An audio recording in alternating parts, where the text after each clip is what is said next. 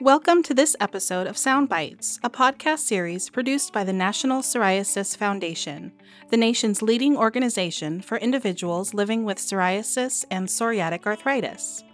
In each episode, someone who lives with psoriatic disease, a loved one, or an expert will share insights with you on living well.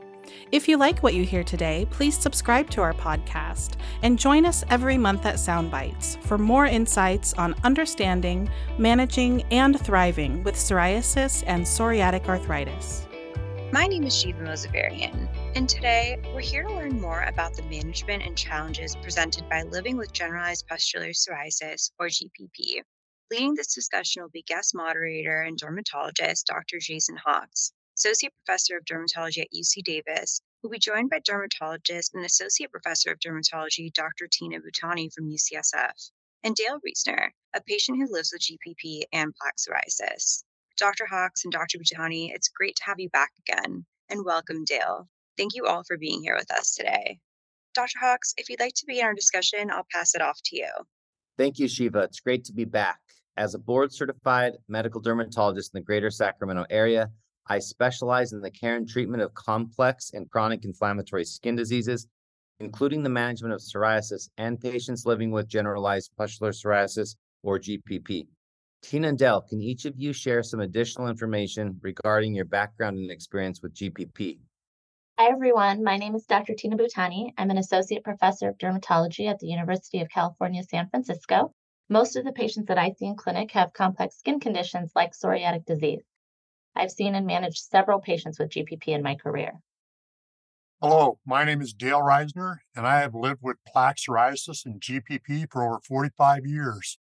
My psoriatic disease started when I was 17 years old. I live in Yankton, South Dakota, and have been married to my beautiful wife for over 36 years. She has also had to endure the negative impacts of my GPP and has been an incredible support to me. I'm happy to be here today to share my experiences. Thank you both for being here today. Today, we are going to be discussing a number of topics, including the clinical presentation of GPP, its quality of life impact on patients, challenges in receiving an accurate and timely diagnosis of GPP, and the healthcare barriers impacting treatment. Tina, could you start us off by providing a brief overview of GPP? Sure, I'm happy to start us off.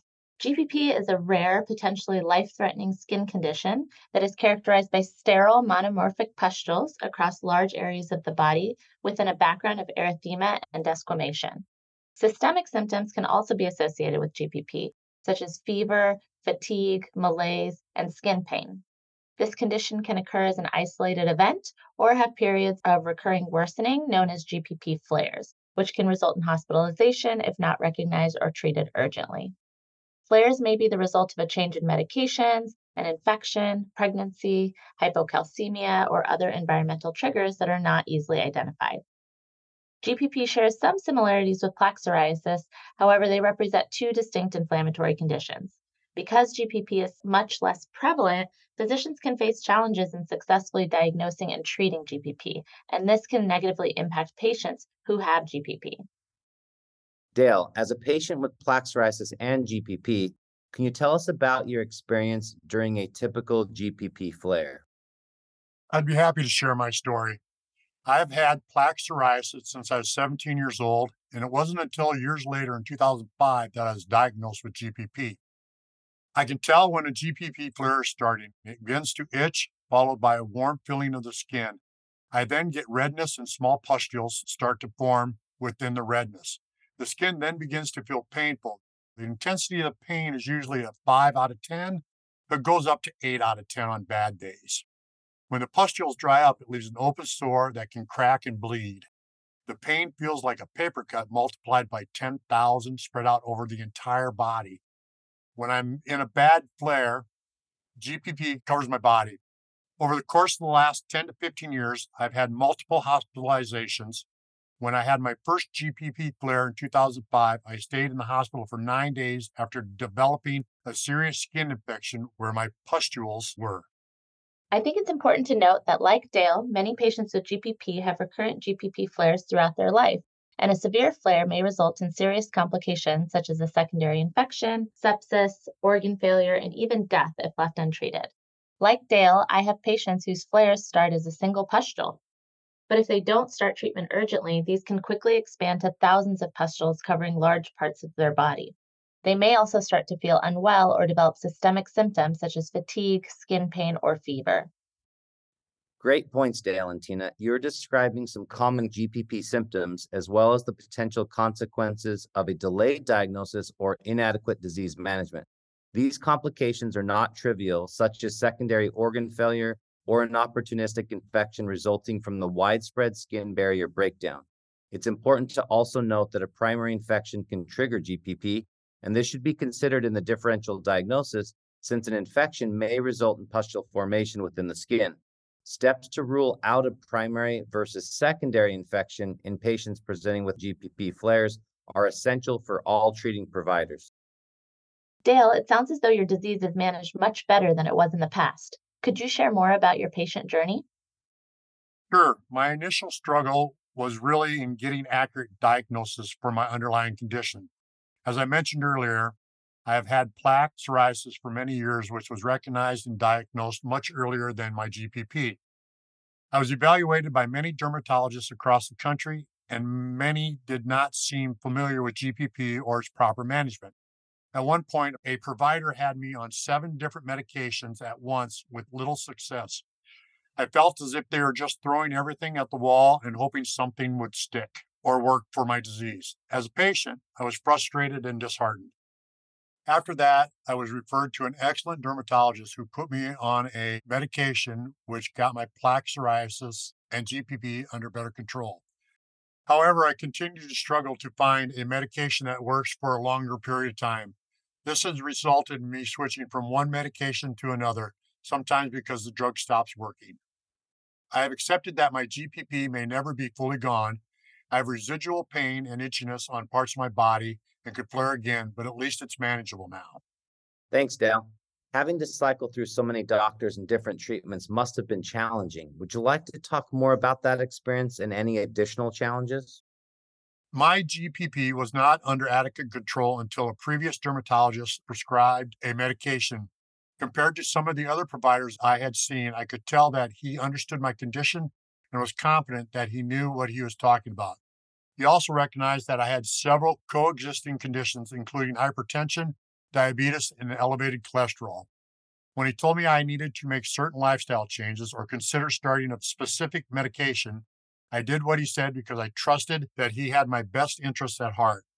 I started walking and changed my lifestyle in 2015, and thankfully, I've been able to improve those comorbid conditions. I stayed with that dermatologist until he retired. There was a new dermatologist that opened close to my home, but I would have preferred to stay with the former despite the distance from home. He knew my history. I had full trust in his care. I didn't want to have to start all over again with a new dermatologist. The bottom line is that you have to travel to see a specialist who is comfortable managing your GPP, especially if you live in a rural area like I do.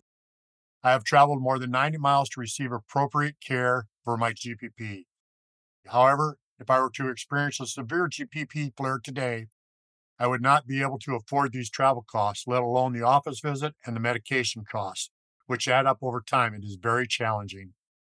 Dale, I'm glad you mentioned several patient related issues, such as the difficulty finding psoriasis specialists, rising healthcare costs, and easy access to specialty medications. This is not just a problem for patients with GPP, but rather systemic issues that need to be addressed across the entire healthcare system. GPP patients may require hospitalization for GPP flare management, pain control, or care for complications related to severe or untreated GPP. This can result in significant financial burden for patients. Furthermore, GPP care may also cause patients to miss work or disrupt critical family responsibilities while they are treated in the hospital for a severe flare. In my experience, the early recognition and treatment of GPP can often prevent hospitalization, which is why disease education is so important. Thanks for sharing these great points regarding the GPP patient journey and struggle. Dale, can you share with us more about your experience living with GPP and its impact on your overall quality of life? Living with GPP has been very difficult, and I couldn't have made it without the help of my wife. I had psoriasis before I met my wife, so we've always had these health challenges to deal with together. She plays a big role in the management of my GPP and helps me preserve some quality of life. For example, I know how lucky I am that she makes me feel loved despite the appearance of my skin. Intimacy can also be a challenge in a close relationship when there is an underlying skin disease like GPP. Though we have been able to navigate that together, I am sure there are GPP patients out there, possibly worse off than I am, who don't have the support that I have because they are afraid to get close to others. I am very thankful to have a strong marriage and for the support of my wife, who is so caring and devoted to me. However, I continue to struggle with simple daily activities such as opening doors or cans of food. We had to replace all the doorknobs in our house with handles because I cannot turn them when I had severe flares in my GPP or plaque psoriasis. The new handles allow me to push them down with my arms or elbow. I also limit my use of sharp knives for safety reasons since I don't have much strength in my hands to grip the handles tightly enough. There's also a profound psychological impact on me in between my GPP flares. I worry about when a new flare might occur and the financial impact that it might have on my family if I were to need urgent or emergency medical care. Finally, it's my opinion that all patients living with GPP should consider joining a GPP patient support group or other social support groups since the detrimental effects of this disease extends far beyond the skin of the patient. Thank you, Dale. I want to add some additional information about what patients experience in between GPP flares. As you have noted, residual symptoms such as itch or pain may continue in the background, even when most other symptoms of GPP are well controlled by medical treatments. These symptoms may occur in normal appearing skin or within psoriasis plaques for those patients like you who have both GPP and plaque psoriasis.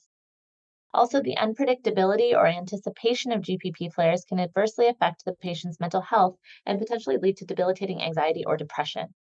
It's also important to reiterate the chronic relapsing remitting nature of GPP and the need to help reduce residual symptoms, decrease the number of GPP flares, and reduce the psychological impact of this disease. Topical steroids are often insufficient to adequately control GPP, and other as needed treatments, such as oral steroids, are inappropriate as they may ultimately lead to disease worsening over time.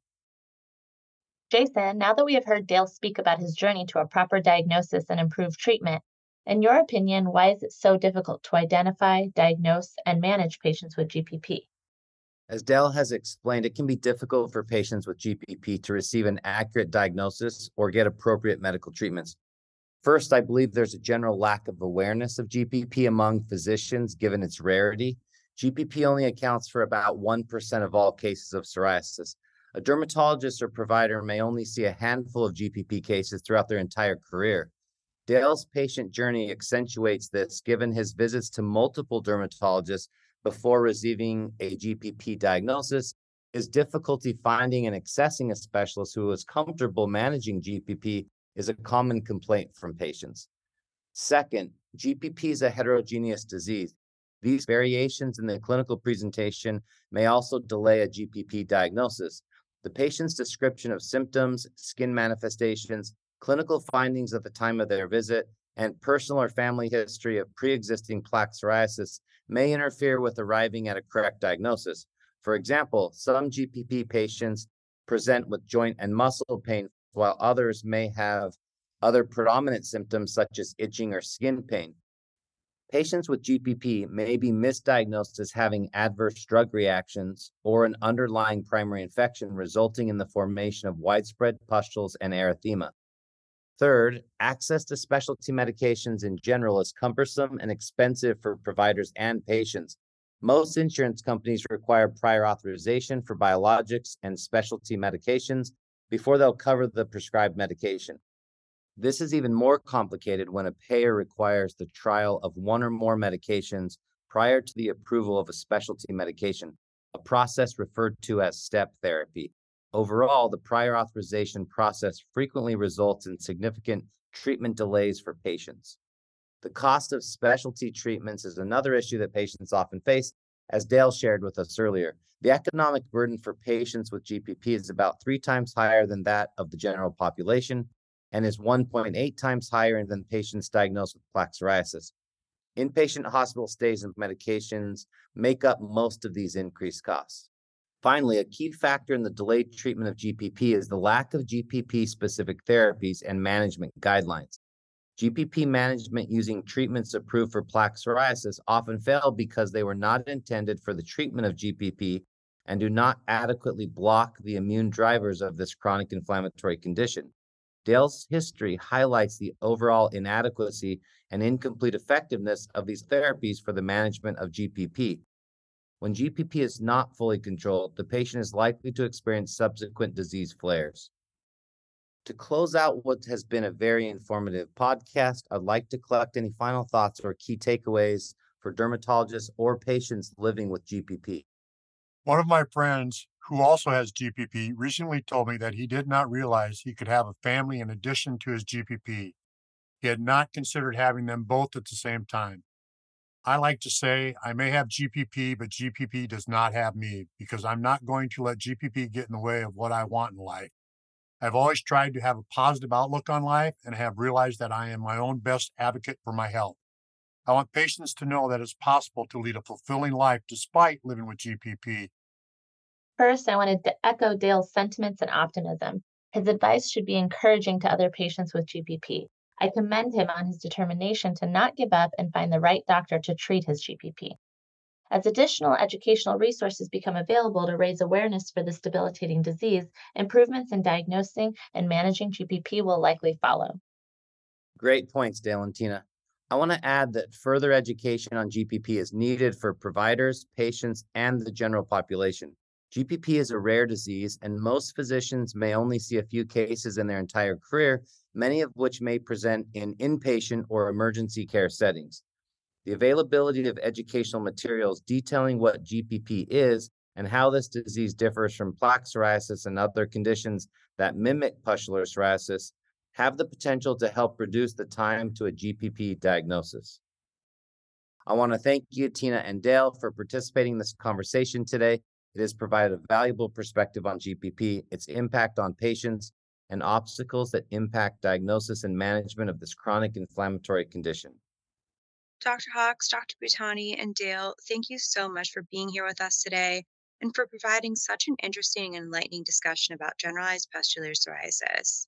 For our listeners, if you experience symptoms similar to Dale's and are diagnosed with pustular psoriasis, please visit the National Psoriasis Foundation's Pustular Psoriasis Resource Center at psoriasis.org forward slash pustular hyphen psoriasis hyphen resource hyphen center or contact our patient navigation center for more information about GPP by calling 800 723 9166 or by emailing education at psoriasis.org. And finally, thank you to Boehringer Ingelheim who provided support on behalf of this Psound Bytes episode. We hope you enjoyed this episode of Psound Bytes for people with psoriasis and psoriatic arthritis. If you or someone you love has ever struggled with psoriatic disease, our hope is that through this series, you'll gain information to help you lead a healthier life and inspire you to look to the future. Please join us in a couple weeks for another inspiring podcast. You can find this or all future episodes of Psound Bytes on Apple Podcasts, iHeartRadio, Spotify, Gaana, Google Play, and the National Psoriasis Foundation webpage. To learn more about this topic or others, please visit psoriasis.org or contact us with your questions or comments by email at podcast at psoriasis.org.